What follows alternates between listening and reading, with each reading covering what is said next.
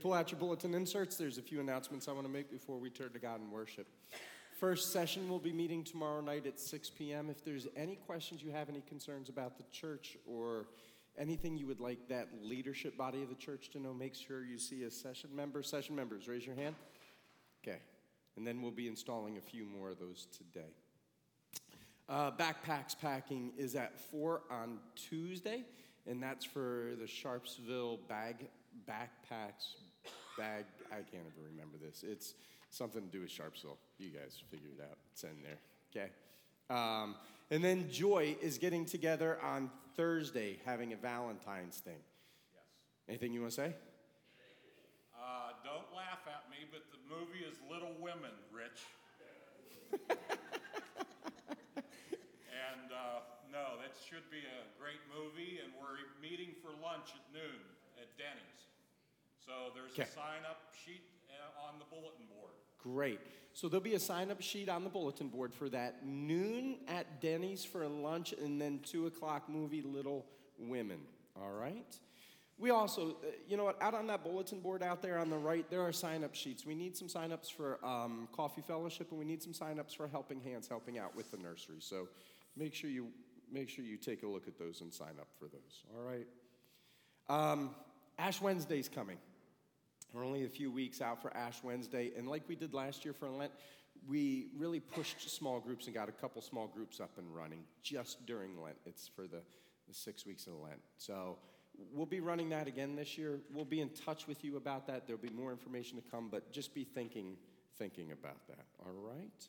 Okay. Whole bunch of things in here. Make sure you take some time and look at those. Mark your calendars for the ones that are important. Are there any announcements that are not? Oh, the Just a quick technology announcement. If anybody does listen to the services and the sermons online, last week's recording had a technical glitch, and I'm not able to edit it to uppost just a sermon option. So if you go onto the website and you want to say, oh, I only want to listen to the sermon last week, you're out of luck. You'll just have to fast forward to the point one of the sermons because I can't make it small. So great. just FYI. So, for those of you who don't get enough of me on Sunday morning, you know, the service is on the website and you guys can go home and. look. Yeah. I also have an announcement. Oh, okay, great. Thank you. Save me. Yes, I'll, will do, always. Um, so uh, last week I mentioned the MercyMe and Jeremy Camp concert that is on Friday, February 21st in Youngstown at the Covelli Center. Um, I, the tickets are getting a bit limited for that concert. It's coming up very soon. Um, so right now they're in the neighborhood of about $65. If anybody is still interested in that at that price, um, feel free to talk to me after the service. Um, we should probably, if we are going to do it, we should probably order them right away. Otherwise, they're just going to get more expensive or run out. In addition to that, um, there is another concert of interest on the following Friday, February 28th in Pittsburgh. It's uh, Pat Barrett who wrote the song Build My Life and other um, popular worship songs that you might hear on K-LOVE and elsewhere. Um, those tickets are only about $20. So if anybody's interested in going down to Pittsburgh on the 28th to see Pat Barrett, um, please talk to me about that as well, and we can do group tickets for that. So if you're interested, let me know. It's a fun time. Great. Anything else out there? Oh, Okay. Uh, This is for Joy. It's in, in, listed on the twenty-seventh. We have a special guest coming. Um, you know, everybody in Sharpsville has a nickname. So it's, his real name is John Alfredo, but it- his, everybody knows him by Tut. Tut Alfredo is a master carve, um, carvesman, craftsman. Anyway, he carves, uh, birds out of pieces of wood, and then he paints them and they're real authentic. Huh. And he's going to be our guest program for February twenty-seventh. So, um, he's, his claim to fame at the church here is he's Luca's grandpa. Oh, that's who that is? That would be his grandfather. Yes. Oh. You're continuing with this theme of birds and bees, aren't you? Hey, let it fly. All right. Um, great. Anything else? Nothing else? Okay, we should turn to worship. Go ahead, Linda. Good morning. Please stand and join me in our call to worship, which comes from Psalm 75. We praise you, God. We praise you.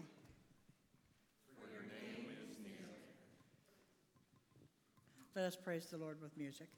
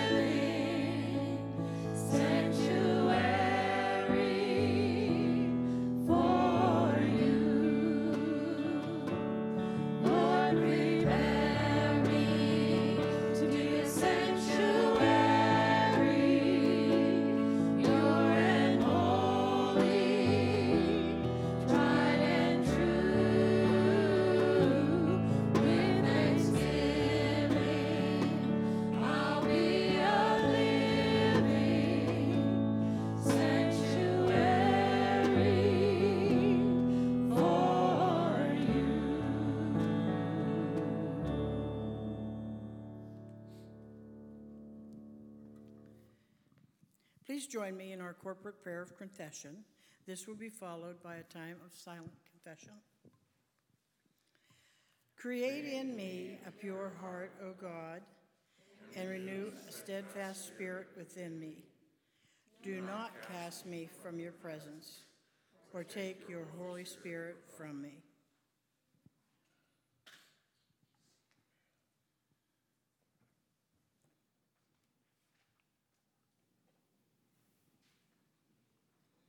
Amen. Amen. So the Lord is going to tell us through the prophet Ezekiel that I will sprinkle clean water upon you, and you shall be clean. People of God know that in Jesus Christ your sins are forgiven, and be at peace. You may be seated. All right, let's have the kids come forward. Let's see. All right. Are they coming? No? Are you guys not coming? Oh, my. Oh. Okay. Last call. Okay. Okay, so I I have a question for y'all. Okay, so there's this statement if it quacks, does that make any sense? You guys know how to finish that? No? It's, it's a logic puzzle, actually.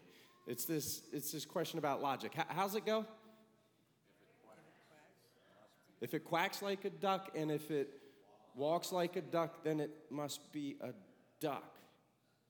It's kind of, it would make sense, right? If it sounds like a duck, if it moves like a duck, it should be a duck. Okay, we're gonna try something here today, right? I'm gonna make a sound and I want you guys to tell me what you think it is.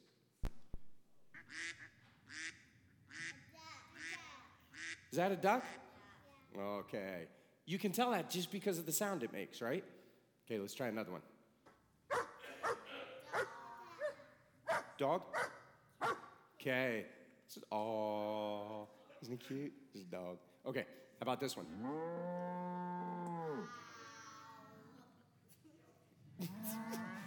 Is this silly? Cows. Okay, look at that. Cows. You know what's really funny? When we work on our property up on the corner, the guy who's across the street has cows, and they all come over and they just sit there and watch me work. I think they're kind of lazy, but you know, yeah. Okay, so the next sound you're gonna hear is a sound that Nick and I heard for the first time just a year or two ago out at our farm. And it was in the middle of the night and it terrified the two of us. Okay? So listen to this sound, and you guys are gonna probably have to help out with this one.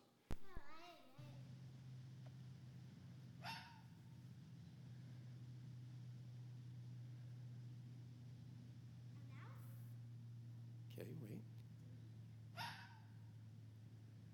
Okay, just hold on. It'll get a little bit louder.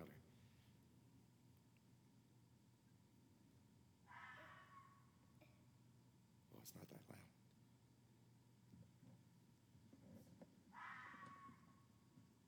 Okay. A gate? No, it's an animal. It's not an owl. It's a mammal.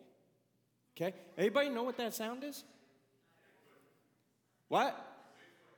Big, big, seriously? Thank you. You know what it is? That's the sound a fox makes. And it did it outside. Hold on, you, you shush. It happened outside, it, middle of the night. It woke us up, and Nick and I were terrified. And I'm like, that's the boogeyman coming for us. That's what, no, that, that's not, I didn't, okay, we didn't say anything like that. We weren't sure. if you're confused about what that sound really is, we have a song for you.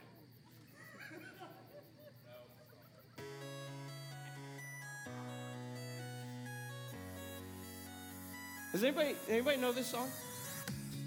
Dog goes woof, cat goes meow, bird goes tweet, and mouse goes squeak. Cow goes moo, frog goes croak, and the elephant goes toot. Ducks say quack, and fish go blub, and the seal goes ow, ow, ow. But there's one sound that no one knows.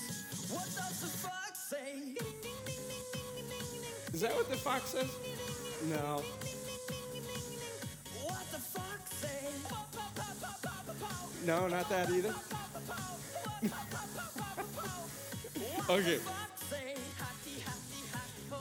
not that either. Okay, that song goes on forever. It's a song about what the fox says. Come on, it fits. Hey, somehow. People don't understand how this works up here. Um, okay, so you're asking me, what does any of this have to do with church, right? Yes. Why are we talking about what ducks say and foxes say?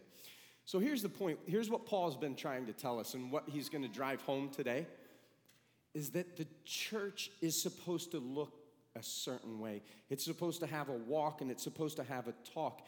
And if we're not actually being either of those things, if we're not being faithful to what God wants of us, then we can't call ourselves the church. That's what he's going to challenge us with today. Is if you want to be the church, then you have to actually pay attention. Okay? That's what we're going to chat about. Now, here's the trick. So, I'm going to need you guys to come up forward. I'm actually kicking you guys out this morning because one of the things, some of the stuff we're going to talk about is not age appropriate. Before we before we release them, though. So, you know, because Miss Sandy said we got to have candy if we have children's sermon. Here's a question I have for you. If it smells like chocolate and if it looks like chocolate, what do you think it is? It's chocolate, except if you're Jeremy and he does Brussels sprouts. Yeah, you guys remember that? That was a bad children's sermon. That was gross, wasn't it? Chloe ate it. Chloe ate it. Where's Chloe? Chloe did eat it. Uh huh. Chloe. Okay, take a take a Hershey kiss. Okay, and then I'm gonna pray. f- I'm actually gonna just send you guys up. You guys follow follow Miss Nicole. All right? All right. We're going to need prayer. Okay, let's pray. Lord, I ask that the words of my mouth and that the meditations of all our hearts that they would be acceptable in your sight. For you alone, Lord, are both our rock and our redeemer. Amen. So I did. We kicked the kids out because today's text gets a little, a little rough, and um, yeah, and a little serious too. So have, we need a little bit of space for this one. So one of the resources that I've been using as I've been unpacking and studying 1 Corinthians entitles this section of the letter "Too Big to Spank." Which, if you haven't picked up on it, I really like titles, and that title, it was a really good title in my opinion. But I don't like how it fits with our text. As I fought with this text this past week, church discipline isn't really the sense I take away from chapters 5 and chapters 6. It is commonly held, and most people read this section as if it is speaking to church discipline. It is the foundation for excommunicating and for shunning. Which, if you're not aware of either of those, it's the act of excluding from so- someone from taking the sacraments or participating in church services. And it's all rooted in this idea you have sinned, so you are no longer welcome. It's interesting because Linda came to me this past fall. A woman in the bundle babies was struggling with this. She hadn't taken communion in the Catholic Church for years and years because basically they said to her, You're not worthy to take communion anymore because something you did in your life excludes you from participating anymore. Okay? So here's where we're going. Paul's going to encourage discipline, but it's only in this one situation that he will do so with such a strong stance. And it's only in regards to one particular individual. You know, discipline in the church is something that I have wrestled with ever since I have started working for the church, and probably even before that. Some churches love the idea of discipline and they are willing to call out all sorts of issues. And to be honest with you, church discipline is why I did not grow up in the church. So here's what happened. When I was very young, my parents started attending a Baptist church. And that was until some individuals from that church came up to my dad and said he needed to shave. Okay, so my dad's always had a beard. As long as I have known him, he's had a beard. I think he was born with a beard, which is why we don't have any pictures of him as a kid. The idea that he had to shave to be a part of the church didn't make any sense to him. And let's be honest, it's not for biblical reasons. There's no place in the Bible that says men need to shave if you're coming to the church. It's actually interesting. I did a little bit of looking into this this past week. Here's what St. Clement of Alexandria said. This is from the second century. He said, For one who is a man to comb himself and shave himself with a razor, for the sake of fine effect, to range his hair at the looking glass, to shave his cheeks, to pluck hairs out of them and smooth them, how womanly. And in truth, unless you saw them naked, you would suppose them a woman. So much for wanting to look good. Yeah. Or in the fourth century, St. Augustine says this He says, The beard signifies the courageous. The beard distinguishes the grown men, the earnest, the active, the vigorous so that when we describe such, we say, He is a bearded man. That's what they say. Yeah, I don't know what that means for me because this is about all I got. I really can't do a whole lot more than this.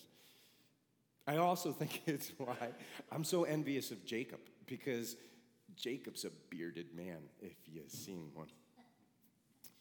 Here's the thing facial hair is not, there's no injunction against it or for it in the Bible. But the idea is, is that that particular church was more concerned about my dad's facial hair than about the salvation of our family. And they let us just walk away. And that's what he did. So I didn't grow up in the church, I didn't spend any time in it. I think the topic of church discipline raises some great questions. You know, what is the purpose of discipline? When do we discipline? Do we do it through hearsay or gossip? Do we look to tradition and culture to discern what is appropriate? They're all great questions, but I don't think any of which Paul is actually, well, Paul is going to address a few of those. But I think one of the things that makes this really hard for us is this passage that we found and find in Romans, where Paul is going to say this. He's going to say, You therefore have no excuse, you who pass judgment on someone else. For at whatever point you judge another, you are condemning yourself, because you who pass judgment do the same things. You know, when you read Paul's various letters, when you're trying to unpack them and figure out what he's actually saying. At times, it feels like they actually contradict each other. At times, it feels like Paul's wrestling with himself. And so, we're going to jump into this letter and see if we can't get a handle on this that is not contradictory to Paul. All right? Following the theme of the first four chapters, which we spoke about, just wrapped up, the theme of grow up. Paul in chapter 6, verse 11, is going to say, But you were washed, you were sanctified, and you were justified in the name of our Lord Jesus Christ and by the Spirit of our God. And what Paul is saying here is, is there needs to be a difference between who you were and who you are. And he is going to do this by continuing to make a distinction between the ways of the world and the ways of God. Again, his point is it's time that the church embrace who God called it to be. That, I think, is what Paul's trying to get at here. If we call ourselves the church, then we better walk like the church and we better talk like the church. So, you ready? This is going to be a fun text. Let's jump in. Please turn with me, whether it's in your Bible or your Pew Bibles, to 1 Corinthians chapter 5. If you're using our Pew Bible, you'll find it on page 871. Okay? So, chapter 5, verse 1 begins like this It is actually reported that there is sexual immorality among you, and of a kind that even pagans do not tolerate. A man is sleeping with his father's wife. You know, this passage isn't in the Revised Common Lectionary. If you were in a Methodist church and they follow, or a church that follows the lectionary, they don't, they don't use this passage at all. They've cut it out of the Bible completely. Anyway, verse 2 And you are proud. Shouldn't you rather have gone into mourning and have put out of your fellowship the man who has been doing this? Pause here. So, in the first four chapters of our letter, Paul has been responding to a report that there has been quarreling and division among those in the church in Corinth. And his response to this was grow up, stop being so worldly. We saw it in 1 Corinthians 3 1, and when he says, Brothers and sisters, I could not address you as people who live by the Spirit, but as people who are still worldly, mere infants in Christ. It's not about who you like more, whether that would be Paul or Apollos or Peter. Here's the deal you've been given all three. It's a gift. Give thanks. Stop picking fights and stop fighting amongst yourselves. That was chapters one through four. This week, Paul is going to address a report of sexual immorality. But this isn't your common run of the mill kind of sexual immorality that was prevalent in Corinth which there was a lot in a pagan society like Corinth. No, it's a kind that even those who are worldly do not tolerate. A man is sleeping with his father's wife. And Paul's question for the church is what are you doing? First, there is quarreling and division, and then I am hearing about sexual immorality. And as I'm reading this, what I'm wondering is at what point is Paul going to just wash his hands and walk away? At what point, as a church leader, do you cut and run from the church?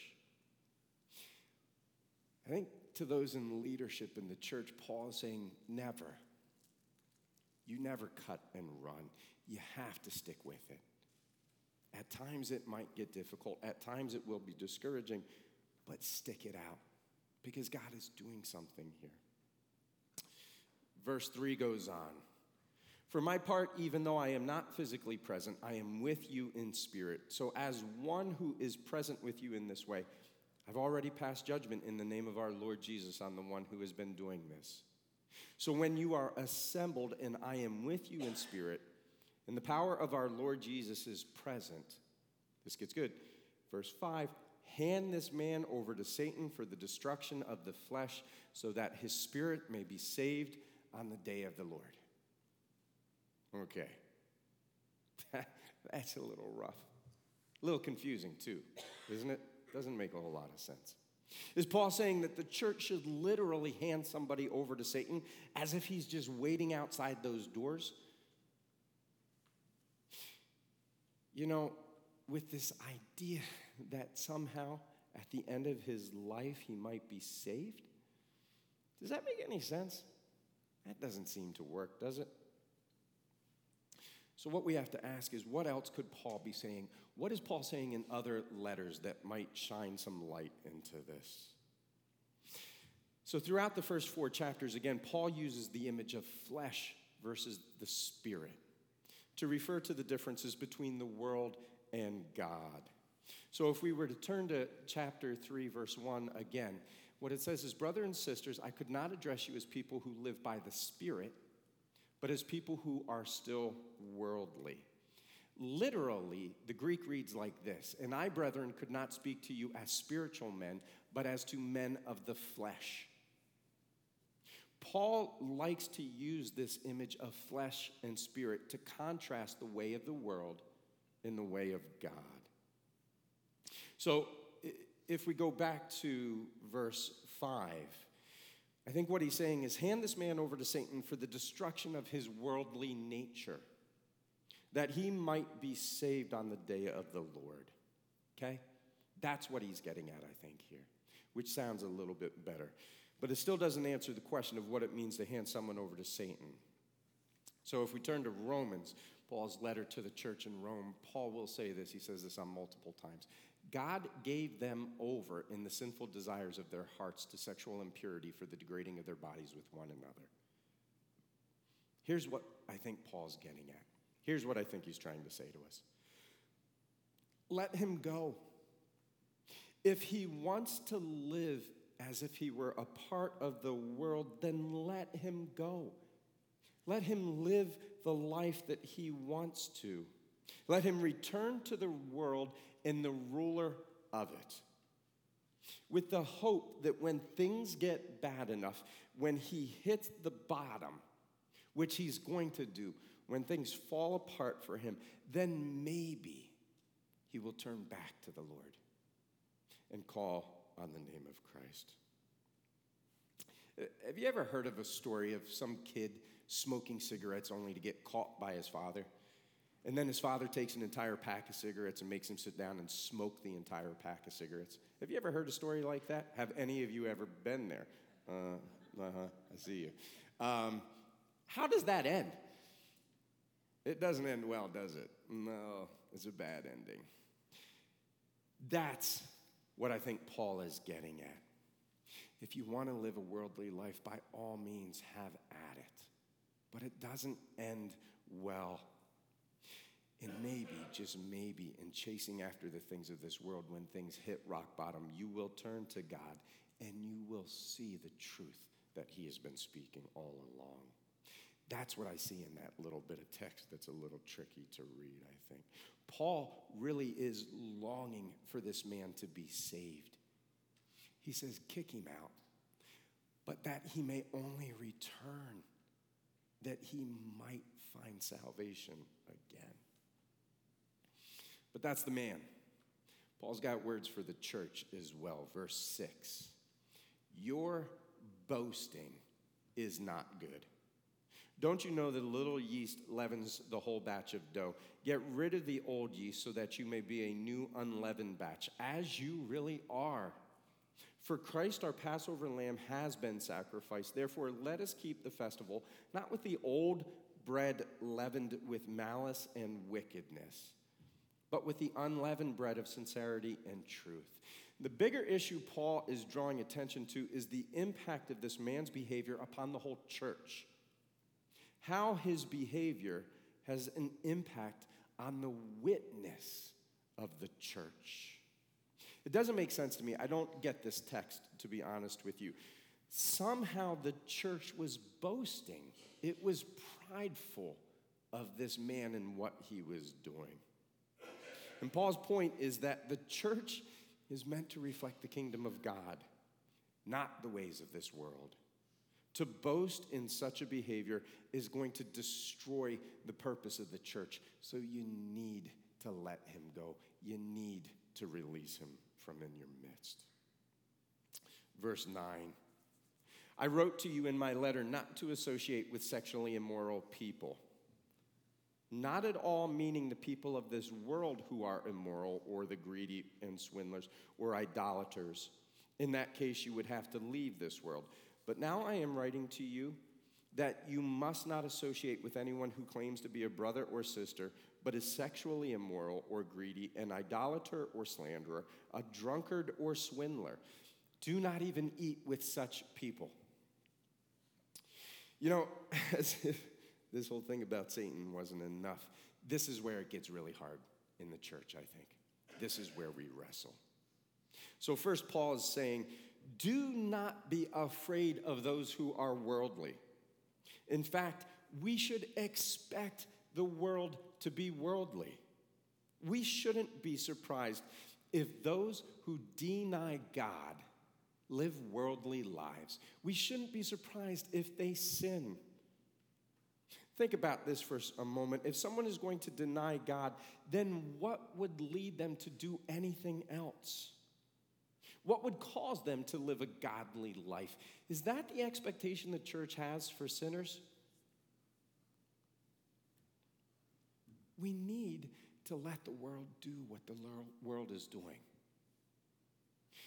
And we can't be surprised when the world is literally going to hell in a handbasket.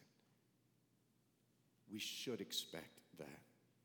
Worldly people are going to be immoral and greedy. They're going to be swindlers and idolaters. They're going to be all sorts of things that we would struggle with. You know, I've heard this past week, I've talked with a bunch of people and although I did not watch the Super Bowl, I heard about the halftime show during the Super Bowl. And I heard a lot of complaints about this, a lot of surprise regarding it, with it being very risque. My reaction is, is what do you expect? I expect it to be risque. Because it's not something the church sponsors, right? We didn't sponsor the Super Bowl, did we? It's the world, and it's the way the world lives it should not catch us off guard. Paul's point is the world is going to be the world. It has certain expectations and behaviors. And in addition to those expectations and behaviors, you cannot isolate yourself from it. You can't withdraw from the world. Jesus didn't. He didn't separate himself from the world. It's the whole point of incarnational ministry that God takes on flesh to work in the midst of a sinful creation. It's the model that we have for ministry. Jesus was constantly being accused of spending his time with tax collectors and sinners because he did. Jesus is going to go so far as to say to the chief priests and the elders, he's going to say, Truly, I tell you, the tax collectors and the prostitutes are entering the kingdom of God ahead of you. That's a harsh word. Because he spent time with them, caring for them, showing them what it means to be a part of the kingdom of God. If we remove ourselves from the world, Paul asks this question in Romans, then how will they know? We can't do that. So here's the deal that, that part actually makes sense to me. I get that because At 25, I was still in the world. It was only because somebody invited me to church that that, that changed for me. Our job is to point those in the world to Jesus, and therefore, to do that, we must remain in the world. And we shouldn't be surprised about what people do in the world. So I'm right with Paul up until verse 11. And this is where, for the church, I think it gets a little tricky. So let's look at church, verse 11 one more time. But now I am writing to you that you must not associate with anyone who claims to be a brother or sister, but is sexually immoral. The Greek word here is porneia, okay? And it is it has several meanings. It's used to describe those who were male prostitutes or men who were fornicators, basically meaning anyone who was having sex outside of marriage. Sexual immorality, porneia. And then there's the greedy, which is better translated as those who are covetous. You know, they have an eagerness just to have more and more and more, especially what their neighbor has. They look at their neighbor and say, I, I want what that guy's got. This is where that whole saying, keeping up with the Joneses, kind of fits in, right? We compare ourselves to others and we want what they have. Sexually immoral, greedy, Idolaters. An idolater is someone who puts their faith in anything other than God to save them. So if we put our faith in money or medicine or science as if those things can save us, we are bordering on that edge of idolatry. And slanderer, yeah. This one I think is best understood by Jesus' words in Matthew when he says, Anyone who says, You fool, will be in the dangers of the fire of hell. A slanderer is someone who is verbally abusive to someone else. A drunkard. Paul's saying drinking is not a sin, but drinking to drunkenness, that's where we have a problem. And then finally, swindlers are someone who steals from others. The word in the Greek has this nuance to it that makes it sound violent, that there's a violence in what they're doing. And then Paul's going to conclude with do not even eat with such people. Okay. So, anybody uncomfortable yet? Anybody tend towards any of these sins? Don't, don't raise your hands. Okay? I know I do. Especially the image of slanderer, right? So, but here's the deal. Throughout college, I spent my summers working on a construction site. And I'm not a Christian. I didn't grow up in the church, and I'm hanging out with these masons, bricklayers. And the way I spoke to other people, what I learned through spending time with them, it was rough. It was brutal. I was looking to pick fights with guys, I was not nice to women. Before I had come to know Christ, I was a slanderer because the words I spoke destroyed other people. They were harsh. But in coming to know Christ, that changed. And I'm not perfect, I am not finished. At times, especially in the car, I can get worked up even today in Christ. I've told you some of those stories, those are not proud moments. But who I am today in Christ is completely different than who I was prior to Christ when I was a part of this world, when I lived as if one of this world. If you grew up in the church, I think this is a hard concept for you to wrap your mind around.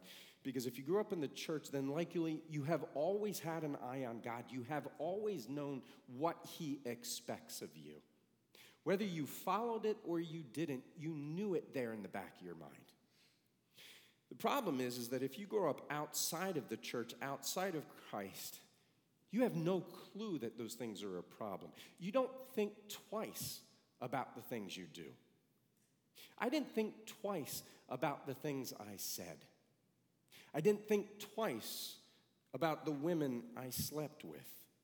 I didn't think twice about the big house and the fancy car and the fast motorcycles. I didn't think twice about stealing because I was surrounded by people who stole things. I could tell you stories what it means to live as one in the world. But what happened was in Christ, I thought twice. In Christ, I no longer lived carelessly. Here's the deal we all fall short. Even in Christ, there are moments that we are going to struggle. Whereas those who are worldly, there is no struggle at all. There is only what we crave in that moment. So here's what I think we need to take away from this section of chapter 5. Those who are worldly don't actually realize there is anything, with the, anything wrong with the way that they are living. And so if we avoid them, if we isolate ourselves and remove ourselves from their midst, then how will they ever know there is another way to live this life? A way that's actually better. And we have to believe that it is better. For someone who grew up in the world who has come to Christ, my life is so much better. It's not about what I can't do anymore, it's about the fact that I stopped hurting people every time I turned around, which is what life was like without Christ. But you can't be worldly. You can't live that life carelessly and claim to know Christ. You can't sin boldly and call yourself a Christian. That's the bottom line. You can't sleep with your father's wife and be proud of it. I'm going to let you in. I'm going to let you in on how this works out for me. What I see the church is to look like and how I have tried to structure our church. Anyone is welcome to walk through those doors. Anyone. Sinner or saint. Because my hope is that by being in our midst, those who are worldly might come to know Christ. By listening to my sermons, if I am being faithful to God, they might actually see God. That if we are being faithful with how we greet and love one another, then they might see Christ's love in our lives. Again, all are welcome to walk in through those doors, to sit in these pews but I am only going to support those who have turned from the world towards God, those who have repented of being worldly. Those are the ones that we need in leadership. Those are the ones that we invite to take charge in the church. I will not permit a slanderer in a leadership role in our congregation, but I will understand if one of our leaders might slander. I might even go so far if that's a regular thing, if it seems to be something they are just getting comfortable with. I might go so far as to call them out on that. And there's some people I have called out. But all are welcome. Just not all are invited to lead. That's where I set the distinction. When I read this text, that's where I come away from it with. We had this funny situation when the kids were younger. We encouraged our kids to be friends with anybody and everybody they came in contact with. But we also cautioned them that when they did that, that they would never give their hearts, that they would never give away themselves to someone who wasn't a Christian. That we have to keep a little bit of space there, that we have to protect ourselves a little bit. Does that make sense? Do you see the distinction between being in the church and being of the world? I'm going to pause here and I'm asking that question legitimately. Does anybody have a question about this? Does anybody wrestle with this? Because the church, I think, has messed this one up. When it tells somebody, you know what, you got to shave or leave, we've got a huge problem. But it also isn't saying that you can come as you are and stay as you are. The church is meant to encourage people to change, to follow God. Do we have any questions? Any concerns? This is the one time I'm going to give you a chance to say what you want. I'm going to take it away. Won't shut that door. Won't happen again. I think it's an important passage for us to wrestle with as a church. Because I think Paul is trying to say If you claim to be the church, you better be awfully careful about the witness you are bearing. It should point people to God. That's what it should do. Boy, we're going to wrap up here very shortly, but I want to pick up with chapter 6, verse 9, okay? Because I think this is Paul's point. Paul is going to say, Do not be deceived. Neither the sexually immoral, nor idolaters, nor adulterers, nor men who have sex with men, nor thieves, nor the greedy, nor drunkards, nor slanderers, nor swindlers will inherit the kingdom of God. Those people who claim that as their identity. Because that is what some of you were, he says. Some of you were worldly. Right here. I was. But you were washed. You were sanctified. You were justified in the name of our Lord Jesus Christ and by the Spirit of our God. And actually, what's amazing is in the Greek, Paul puts this word alla, which is but, before each of those statements. He says, But you were washed, but you were sanctified, but you were justified in the name of the Lord Jesus Christ and by the Spirit of our God. Outside of Christ, you were worldly. It is only in Christ that we have been transformed. We're going to have to stop here. We're not going to be able to finish this. There's going to be a part two next week, maybe a part 3A eh, the week after, because there's just too much left in this passage. But I want you to leave, I want to leave you with this idea. The church is a community of people who call on the name of Jesus Christ. And for that reason, we cannot live like the world. We cannot continue to be ignorant of the sins in our lives. If we are going to confess that we trust in the name of Jesus Christ, then we really ought to trust in the life that He places before us. The church is not a community that is perfect, not a single one of us is. But it is a community that is willing to follow the one whose name we bear. Because the kingdom of God won't look anything like this world. And God's invitation is to all that you are welcome to be a part of it from this day into eternity.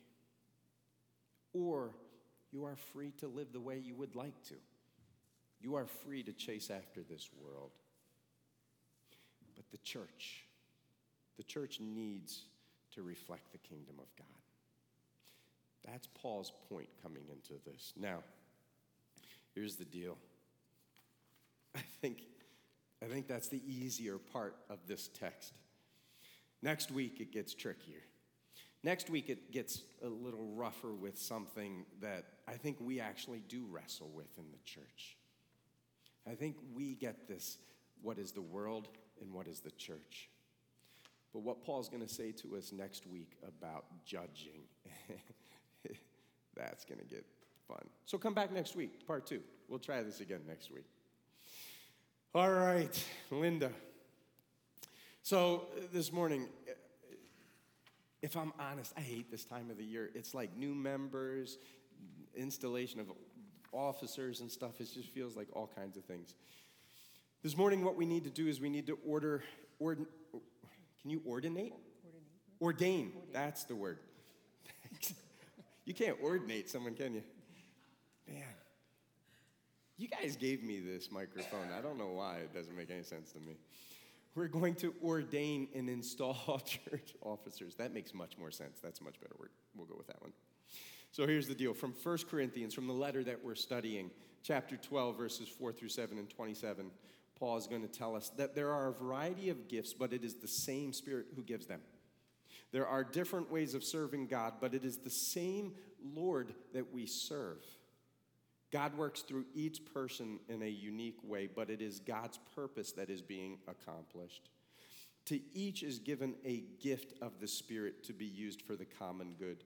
Together, together, we are the body of Christ, and individually, we are members of it. I can't wait to get to chapter 12. There's some great stuff in chapter 12 we're going to we're going to unpack.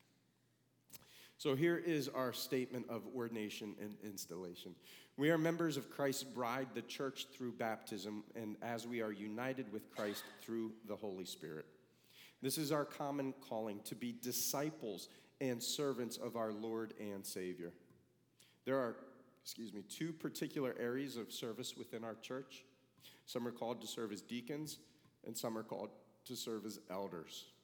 Alongside of me, these individuals provide for the ministries of caring and compassion, as well as the governance within the church. As together, as one, we proclaim God's love to the world.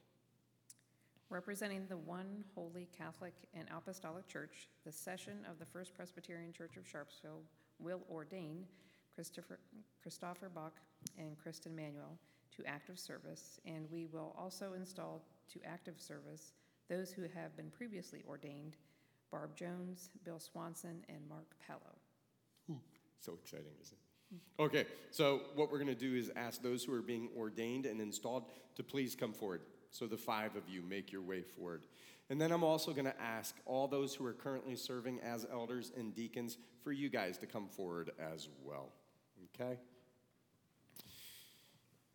Oh, this is good stuff. Christopher and Kristen. Linda is going to ask you a series of questions, and then she's going to prompt you with the appropriate response. These are the same questions. In the Presbyterian Church, these questions of ordination are, are used for everyone who is ordained. They're the questions that the church asked me when I was installed as the pastor. So, we're going to ask the two of you the same set of questions. For Barb and Mark and Bill, you guys have already been ordained, and once ordained, you are always ordained. It's something that only happens once in the church. All right? Kristen and Christopher, do you trust in Jesus Christ, your Savior, acknowledge Him Lord of all and head of the church, and through Him believe in one God, Father, Son, and Holy Spirit? You may respond with I do. Do you accept the scriptures of the Old and New Testament to be, by the Holy Spirit, the unique and authoritative witness of Jesus Christ in the church, universal, and God's word to you? You may respond with I do. Do you sincerely receive and adopt the essential tenets of the Reformed faith as expressed in the confessions of our church as authentic and reliable expositions of what Scripture leads us to believe and do? And will you be instructed and led by those confessions as you lead the people of God? You may respond with, I do and I will. Will you fulfill your office in obedience to Jesus Christ under the authoritative authority of Scripture and be continually guided by our confessions? You may respond with, I will. Will you be governed by our church's polity and will you abide by its discipline? Will you be a friend among our colleagues in ministry, working, working with them, subject in the or, ordering of God's word and spirit? You may respond with, I will. Will you, in your own life, seek to follow the Lord Jesus Christ, love your neighbors, and work for the reconciliation of the world? You may respond with, I will. Do you promise to further the peace, unity, and purity of the church? You may respond with, I do. Will you seek to serve the people with energy, intelligence, imagination, and love? You may respond with, I will. Huh. It's a lot of questions. Yeah. Christopher and Kristen, we're going to take a moment and we're going to anoint and pray for you in the Old Testament. God uses this image of anointing to just represent his spirit being. As for the rest of you, I'm going to ask you to place hands on them as together we pray. Okay? So let us pray.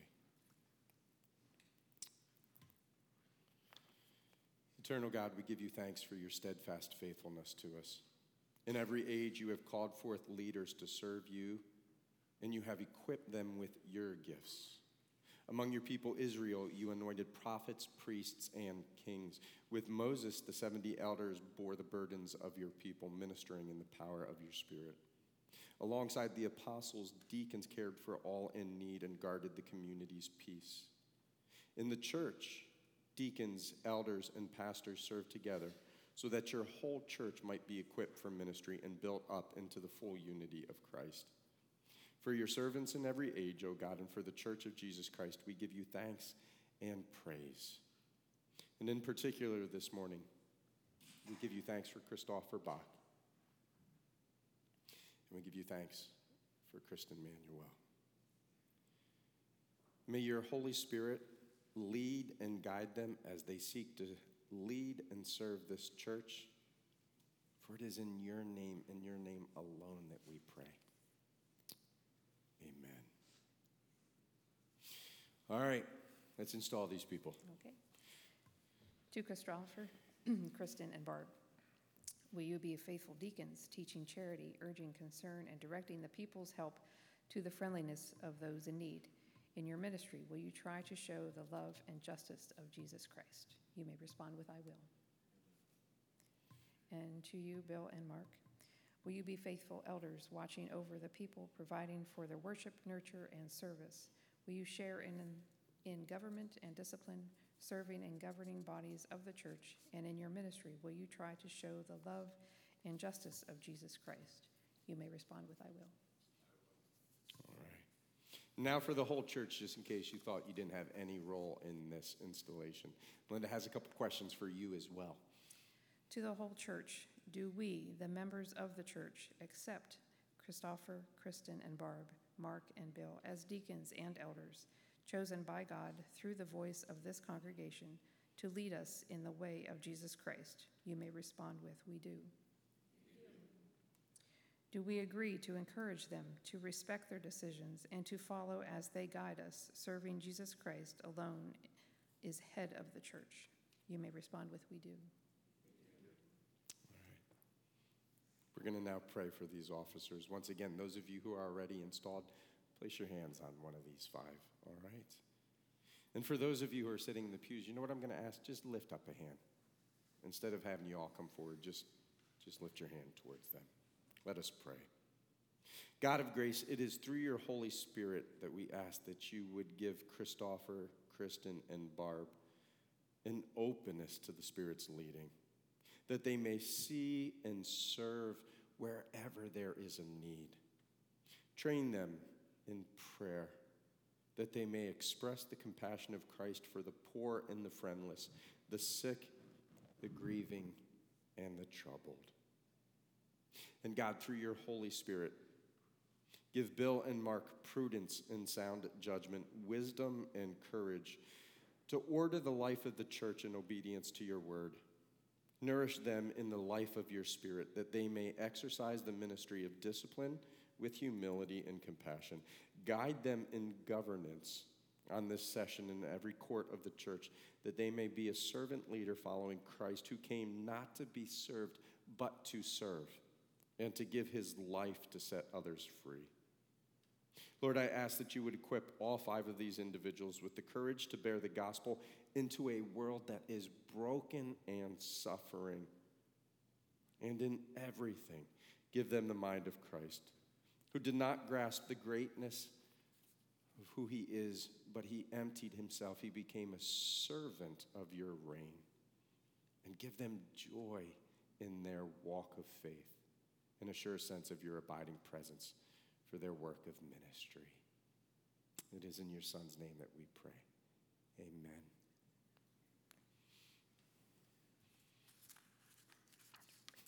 One more. Christopher, Kristen, Barb, Bill, and Mark. You are now deacons and elders of, in the church of Jesus Christ and for this congregation. Be faithful and true in your ministry so that your whole life will bear witness to the crucified and risen Christ. Welcome. Welcome. Woohoo! Okay, so as the church stands and we sing Revelation song, we're going to give hugs and then send you all back to your seats, all right?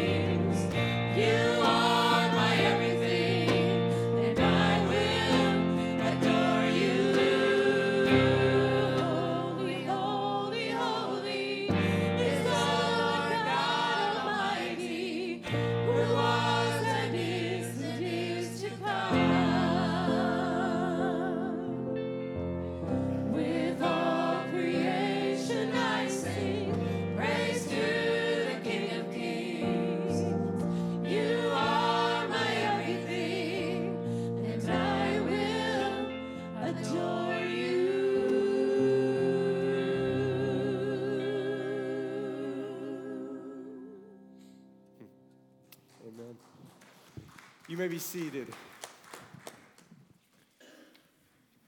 Okay, so there's a list of prayer concerns on the backside of our bulletin insert. There's a few updates I want to make before we turn to God in prayer. So, David had some tests. Jeannie had asked for prayers for David, who had some tests this week. Um, he's having some struggles with his triglycerides and his diabetes and a handful of things. There's still a lot to go with that testing, so keep David in your prayers. And Bev Pitts went last weekend and she was having some tests to see if she could have her valve in her heart replaced through this minimally invasive procedure. Um, they're still debating that, they're wrestling with that. I think tomorrow she's supposed to get word on whether or not that procedure is going to work for her. Janie will be having surgery on Friday for breast cancer. They will be doing a lumpectomy on Janie. And then we had three deaths this past week. We've been praying for Pedro Collegia, for Robert Cooper, and for Bernie Isaac. The three of them just passed away. Robert Cooper, that's Penny Cooper's husband. That is Carolyn Stoyer's son in law. He had a heart attack yesterday and passed away. Um, was very unsudden. It was very sudden, and I think what's really hard for Carolyn. I talked, I talked with her. It was yesterday, right? Was that yesterday? I think it was yesterday. Yeah. Um, I talked with her, and I think what the struggle there is her daughter Penny is just recovering from a stroke herself. So to lose her husband to a heart attack, it's it's been hard. Carolyn's lost two children um, and now a son-in-law, and it's just she's she could use your prayers. She is still encouraged and she still gives praise to God, but yeah, it's been a battle. Are there any quick updates before we turn to God in, in prayer? Go ahead, Chris.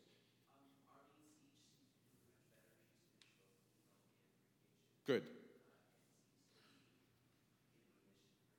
Okay, great. So we've been praying for Arlene C. She lives right down the street here. She's been battling cancer. She is done with treatments. Seems to be in remission, and she is feeling better. So we'll give thanks for that. Great. Go ahead, Karen.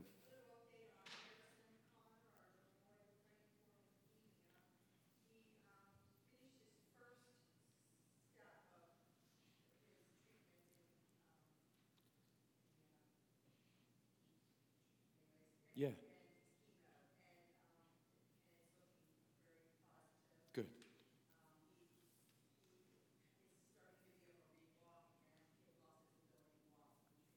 Okay. Okay. Great. Harrison is a 10 year old boy that has leukemia. Oh, he's only six. Okay. Gotcha. So he's just a little guy who's struggling with leukemia. So keep keep Harrison in your prayers. Thanks, Karen. Go ahead, Charlie. Okay.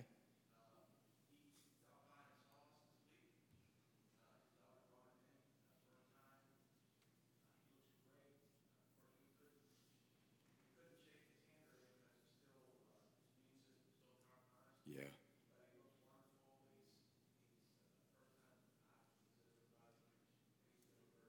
Good, good.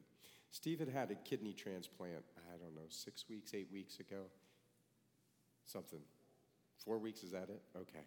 So, and he did really well with that, and recovery sounds like it's going good, so we give thanks for that.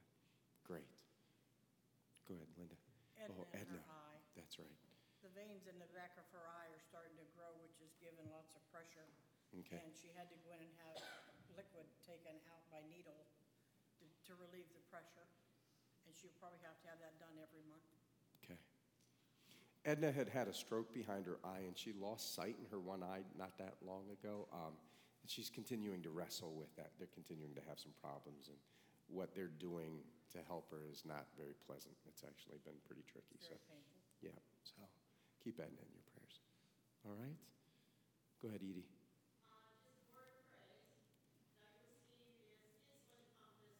Oh, that's right. Good.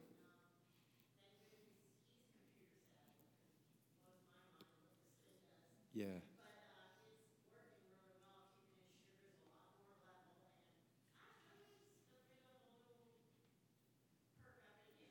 Great. Great. We'll give thanks for that too then. All right. Okay? That's right.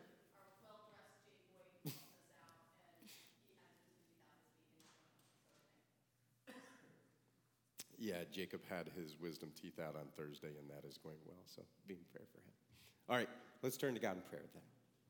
Lord, we give you thanks for the life, death, and for the resurrection of your Son, Jesus Christ.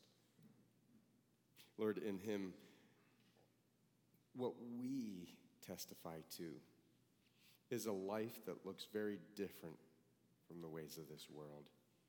And so, in that, we give praise and thanks. Lord, right now, this coronavirus that is spreading around the world is creating fear and frustration. It is inconvenient and just all sorts of problems. So we ask for help. We pray to you to show us a way through this.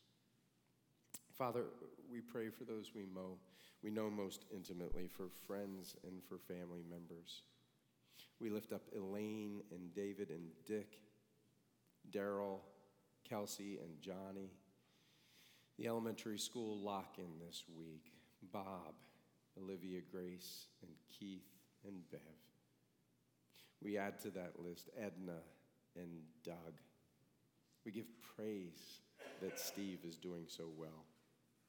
We also lift up all those who are being treated for cancer. We pray for Belle and Krista, for Shannon and Rich, for Brenda and Brooke and Harrison, for Debbie and George and Shirley, for Jim and Kathy and Kim, for Nancy and Mark, for Luke and Ed, for Rhonda and Shirley and Patty, for Christopher and Rick, for Arlene and Susan, for Alex and Pete and Mrs. Weaver. And we pray for Janie and for the surgery that she will undergo on Friday.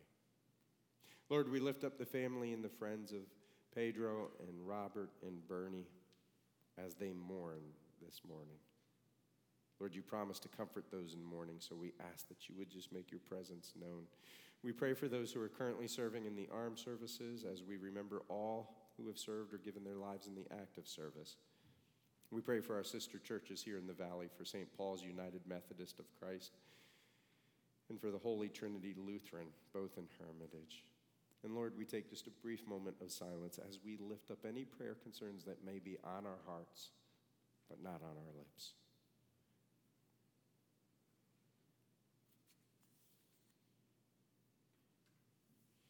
Lord, we lift these prayers to you in the strong name of Jesus Christ, who is both our Lord and our Savior, and the one who taught us to pray. Our Father, who art in heaven, hallowed be thy name. Thy kingdom come, thy will be done, on earth as it is in heaven. Give us this day our daily bread, and forgive us our debts, as we forgive our debtors. And lead us not into temptation, but deliver us from evil. For thine is the kingdom in the power and the glory forever. Amen. Please take a moment if you've not yet done so, put your name in our pew pads. We appreciate that. The author of Hebrews encourages us to do good and share what we have, for such sacrifices are pleasing to God. At this time, as we continue in worship, we will receive your offering. If you are visiting with us this morning, please don't feel obligated to make an offering. We're just glad you're here.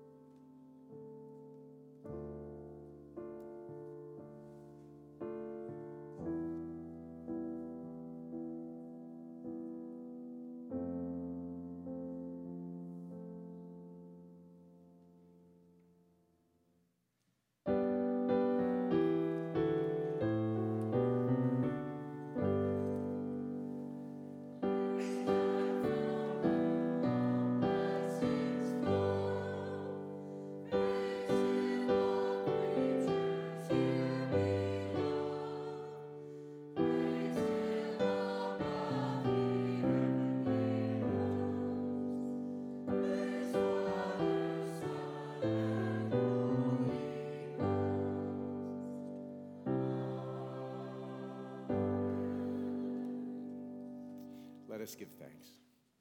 Blessed are you, God of all creation, for it is through your goodness that we have these gifts to share. Accept and use our offerings for your glory and for the service of your kingdom. Amen. Our closing song is going to be hymn number 551 soon and very soon. Soon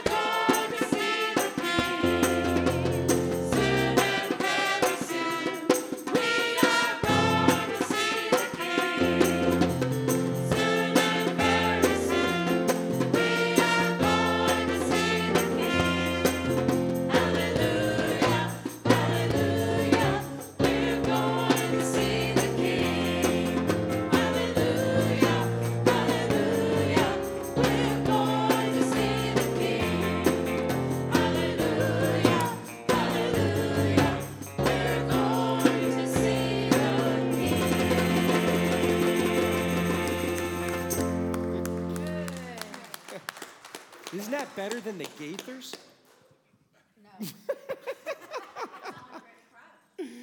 As we leave the sanctuary this morning following Ryan with the light of Christ, the church has a witness to bear. Do not be afraid to do that. Here now, the benediction. May the grace of our Lord Jesus Christ be with each and every one of you this day and every day. Amen.